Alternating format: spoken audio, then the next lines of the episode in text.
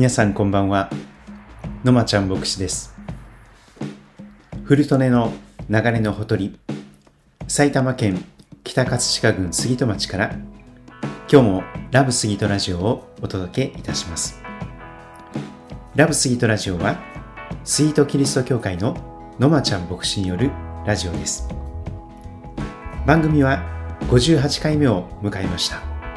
いつも聞いてくださり見てくださりありがとうございます。つも本当に感謝いたします。主に杉戸町に関すること聖書に関することなどをお話ししております。杉戸町と宮代町を愛するラジオです。聞いてくださる方お便りをくださる方応援してくださる方ゲストなど募集中です。今日はとっても嬉しいことがあります、えー、このラブスイートラジオに初めてお手紙をいただきまして今日はそのことをその内容をご紹介していきたいと思っております。ぜひですね、えー、まあ、筆部署の方もまたメールなどにやり取りに慣れている方もですね、えー、手紙を書いていただきますと、えー、また匿名で、え結構ですので、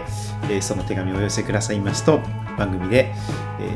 紹介してもいいよという内容は紹介させていただきたいと思っております。今日の杉戸町今日は2020年9月29日火曜日の夜を迎えています。皆さんいかがお過ごしでしょうか？めっきりと涼しくなってきておりますので体調を崩しやすい時夏の疲れなどが出やすい時かと思いますがお体守られますようにとお祈りいたします。今日の杉戸町最高気温は23度。そして最低気温16度。20度を切っております。曇りでしたね。昨日はとても晴れたんですけども今日は曇った天気であまり気温も上がりませんでした、えー、さて今日は早速ですね、えー、お手紙を、えー、ご紹介したいと思いますけども、えペンネーム、えラジオネームロロノアタヌキさん。ロロノアタヌキさんという方からお手紙をいただきました。ありがとうございます。ラジオをお聞きになってくださっているでしょうかご紹介させていただきます。えー、のまちゃん牧師、ラジオ聞いてます。ラジオを聞いていて、ぜひ私の信仰の証をリスナーの皆さんと共有したいと思い、ペンを取りました。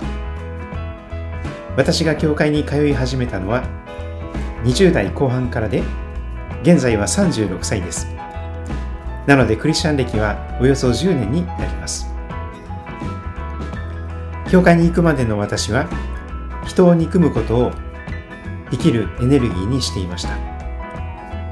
その一番憎んでいた人間は父です。父は主覧の警察官で食事の時や父が酔って帰宅すると母や私や弟に暴力を振るっていました。だから私は幼い頃から父を見返してやろうという思いの強い人間でした。そんな考えだったので自分に何かをしてくれる人間は皆敵だと思っていつか見てろ負けるもんかというふうに生きてきました。目つきもいつも眉間にしわを寄せて相手を睨みつけていました。そんな時にとあるきっかけで教会へ行きその当時在籍していた教会の牧師さんから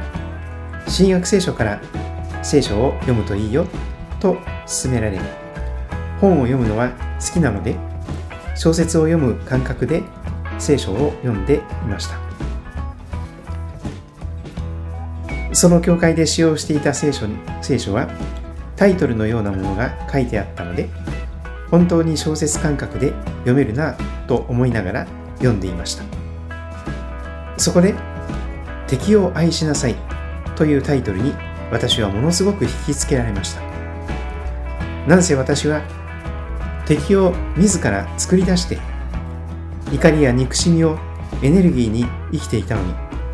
敵を愛しなさいなんて私の辞書に存在しませんでした。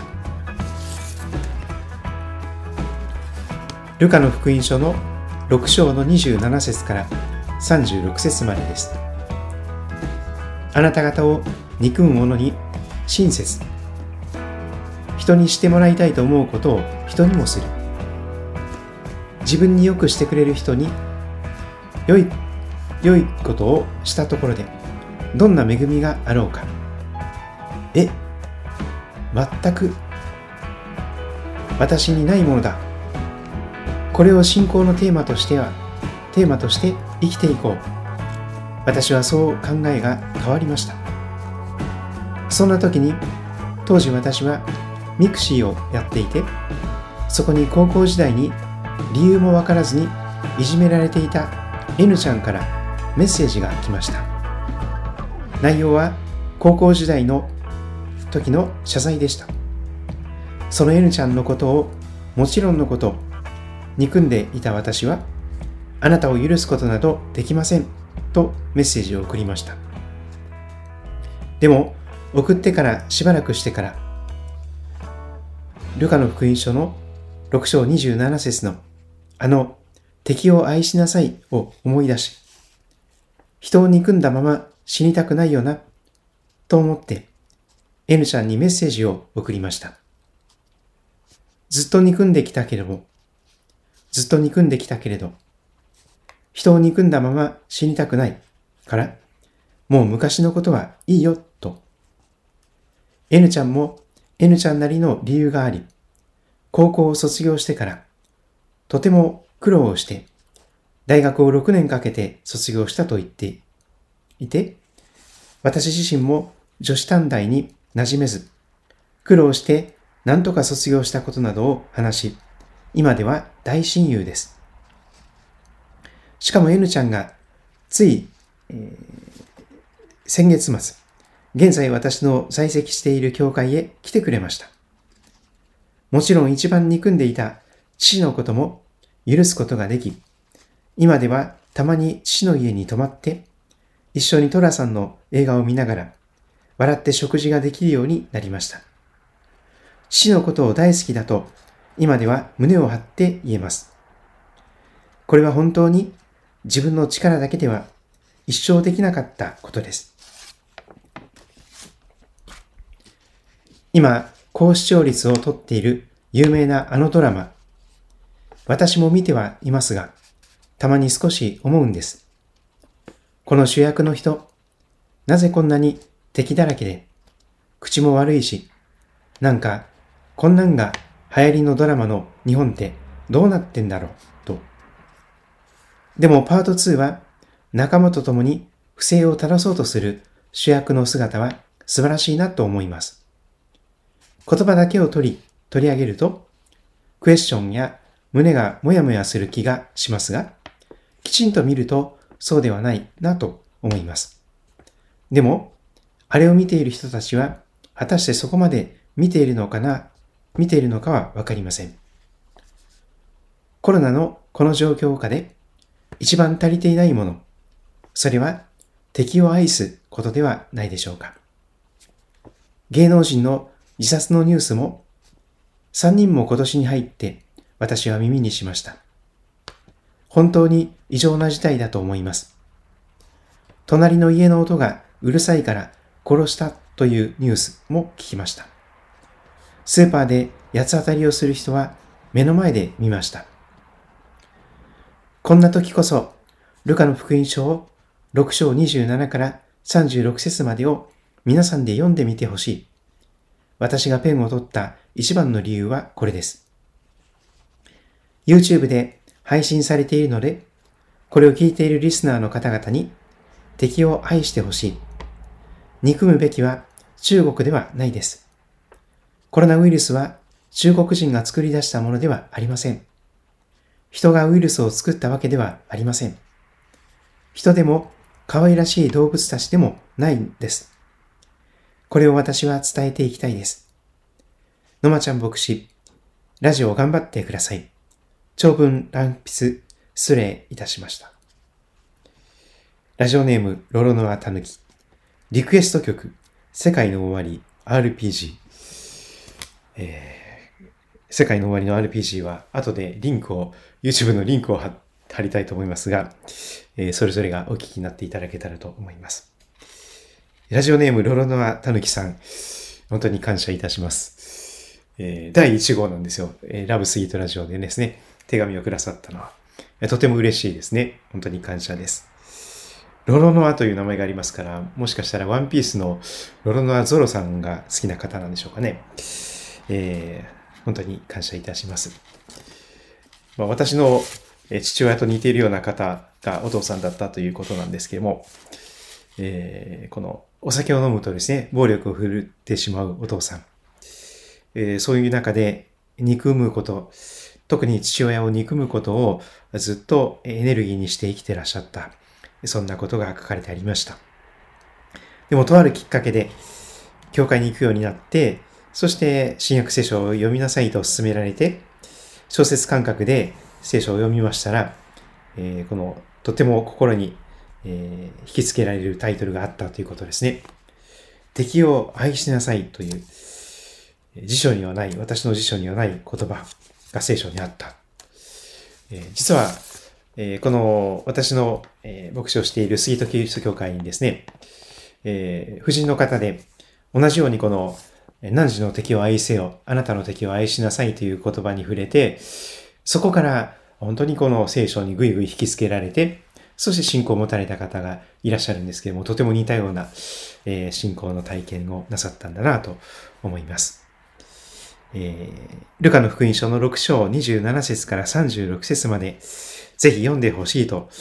えー、書かれていましたので、え、ちょっと聖書を開いてお読みしたいと思います。えー、新科学2017で、えー、朗読しますが、それぞれもし聖書をお持ちならば、えー、愛用されている聖書を、また眠っていた聖書をえ引っ張り出してきて、え開いてみていただけたらと思います。聖書は積んどくだけ置いとくだけではあまり意味がありません。ちゃんと誇りを払って、そして、えー、そして開けてですね、読んでいただくときに聖書は、えー、力を発揮いたします。ルカ福音書6章の27節から。しかしこれを聞いているあなた方に私は言います。あなた方の敵を愛しなさい。あなた方を憎む者たちに善を行いなさい。あなた方を呪う者たちを祝福しなさい。あなた方を侮辱する者たちのために祈りなさい。あなたの方を打つ者には、もう一方の方も向けなさい。あなたの上着を奪い取る者には、下着も拒んではいけません。求める者には、誰にでも与えなさい。あなたのものを奪い取るものから取り戻してはいけません。人からしてもらいたいと望む通りに人にしなさい。自分を愛してくれる者たちを愛したとして、あなた方にどんな恵みがあるでしょうあるでしょうか罪人たちでも自分を愛してくれる者たちを愛しています。自分に良いことをしてくれる者たちに良いことをしたとしても、あなた方にどんな恵みがあるでしょうか罪人たちでも同じことをしています。返してもらうつもりで人に貸したとしても、あなた方にどんな恵みがあるでしょうか罪人たちでも同じだけ返してもらうつもりで罪人たちに貸しています。しかし、あなた方は自分の敵を愛しなさい。彼らに良くしてやり、返してもらうことを考えずに貸しなさい。そうすれば、あなた方の受ける報いは多く、あなた方は意図高き方の子供になります。意図高き方は、恩知らずな者にも悪人にも憐れみ深いからです。あなた方の父が憐れみ深いように、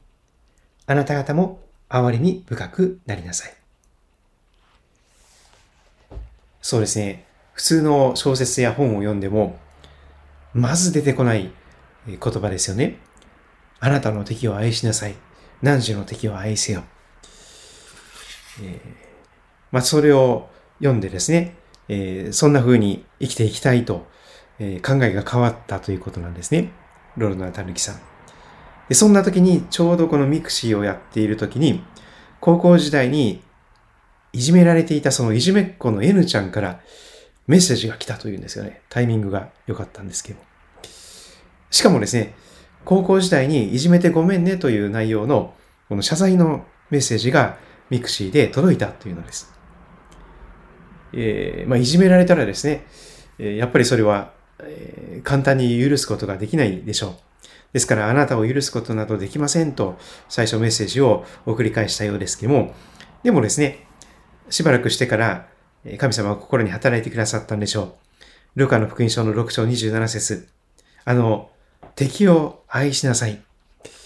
あなたの敵を愛しなさいということを言葉がですね、思い浮かんできて、そして人の、人を憎んだまま死にたくない、ないよな、と思って、N ちゃんに、もう昔のことはいいよ、と送ることができた。素晴らしいですね。えー、そして今では大親友になって、今、えーえー、通っている教会にも一緒に来てくれたっていうことですから、本当に素晴らしいですね。さらにこの一番憎んでいたお父さんのことも許すことができて、そして今ではですね、お父さんと一緒に笑って食事もできるようになっていると。お父さんのことが大好きだと、今では胸を張って言えますと、これは本当に自分の力だけでは一生できなかったことです。そうですね。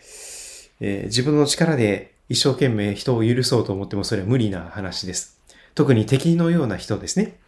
自分に危害を加えてくる、自分を殺そうとしてくるような、そういう人に対して、その人を自分の力だけではとても許すことなど、愛することなどできないかと思います。えー、高視聴率をとっているあの有名なドラマ。そうですね。えー、なんか倍返しとかっていうのがありますけど、でも恵みの倍返しをできるといいですよね。やられたら倍以上に祝福と許しを与えていく。えー、そんなことができたならば、このコロナの中で本当に殺伐とした、また、えー、本当に、えー、自ら命を絶つ人も多いような中にあって、砂漠の中のオアシスになれるようにも覚えております。えー、敵を許すこと、敵を愛することに関して、同じルカの福音書のえー、後半の部分、最後のあたりをぜひ見てみたいと思います。えー、福音書というのは、後半になるに従って十字架に近づいていきます。まあ、その後復活があるんですけども、え、イエス・キリストが、え私たちの罪のために、え罪の、罪を犯さなかった、何も悪いことをしなかった方ですが、私たちの罪を身代わりに背負って、私たちの罰を受けてくださるために十字架へと向かってくださった。その十字架の上の上で、十字架の上でイエス様が、えー、この貼り付けにされてですね、十字架につけられた中で、お祈りなさったいくつかの言葉があるんですけども、特にこのルカ23章の34節これ私の大好きな箇所なんですけども、えー、もう聖書の中にそこら中に大好きな言葉があるんですが、ルカの福音書23章34節は特別な言葉です。えー、こんな言葉ですね。ルカ23章34節その時イエスはこう言われた。父よ、彼らをお許しください。彼らは自分が何をしているのかが分かっていないのです。彼らはイエスの衣を分けるためにくじを引いた。その時というのは、両手両足、貼り付けにされてですね、十字架に。そしてそこから血がたらたら流れている。肉が裂けている。その十字架の上に貼り付けにされた状態の時です。今自分を十字架につけた人たちに向かって、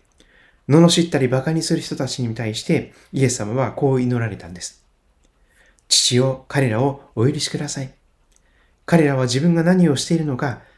何をしているかが分かっていないのです。まだ悪いとも思ってない、ごめんなさいの一言もない、ヘラヘラ笑っているような、そういう人たちをイエス様が許しの祈りをなさった。それまさに敵を許し、敵を愛するということをまさに実践なさったイエス様の十字架の上の祈りの言葉ではないでしょうか。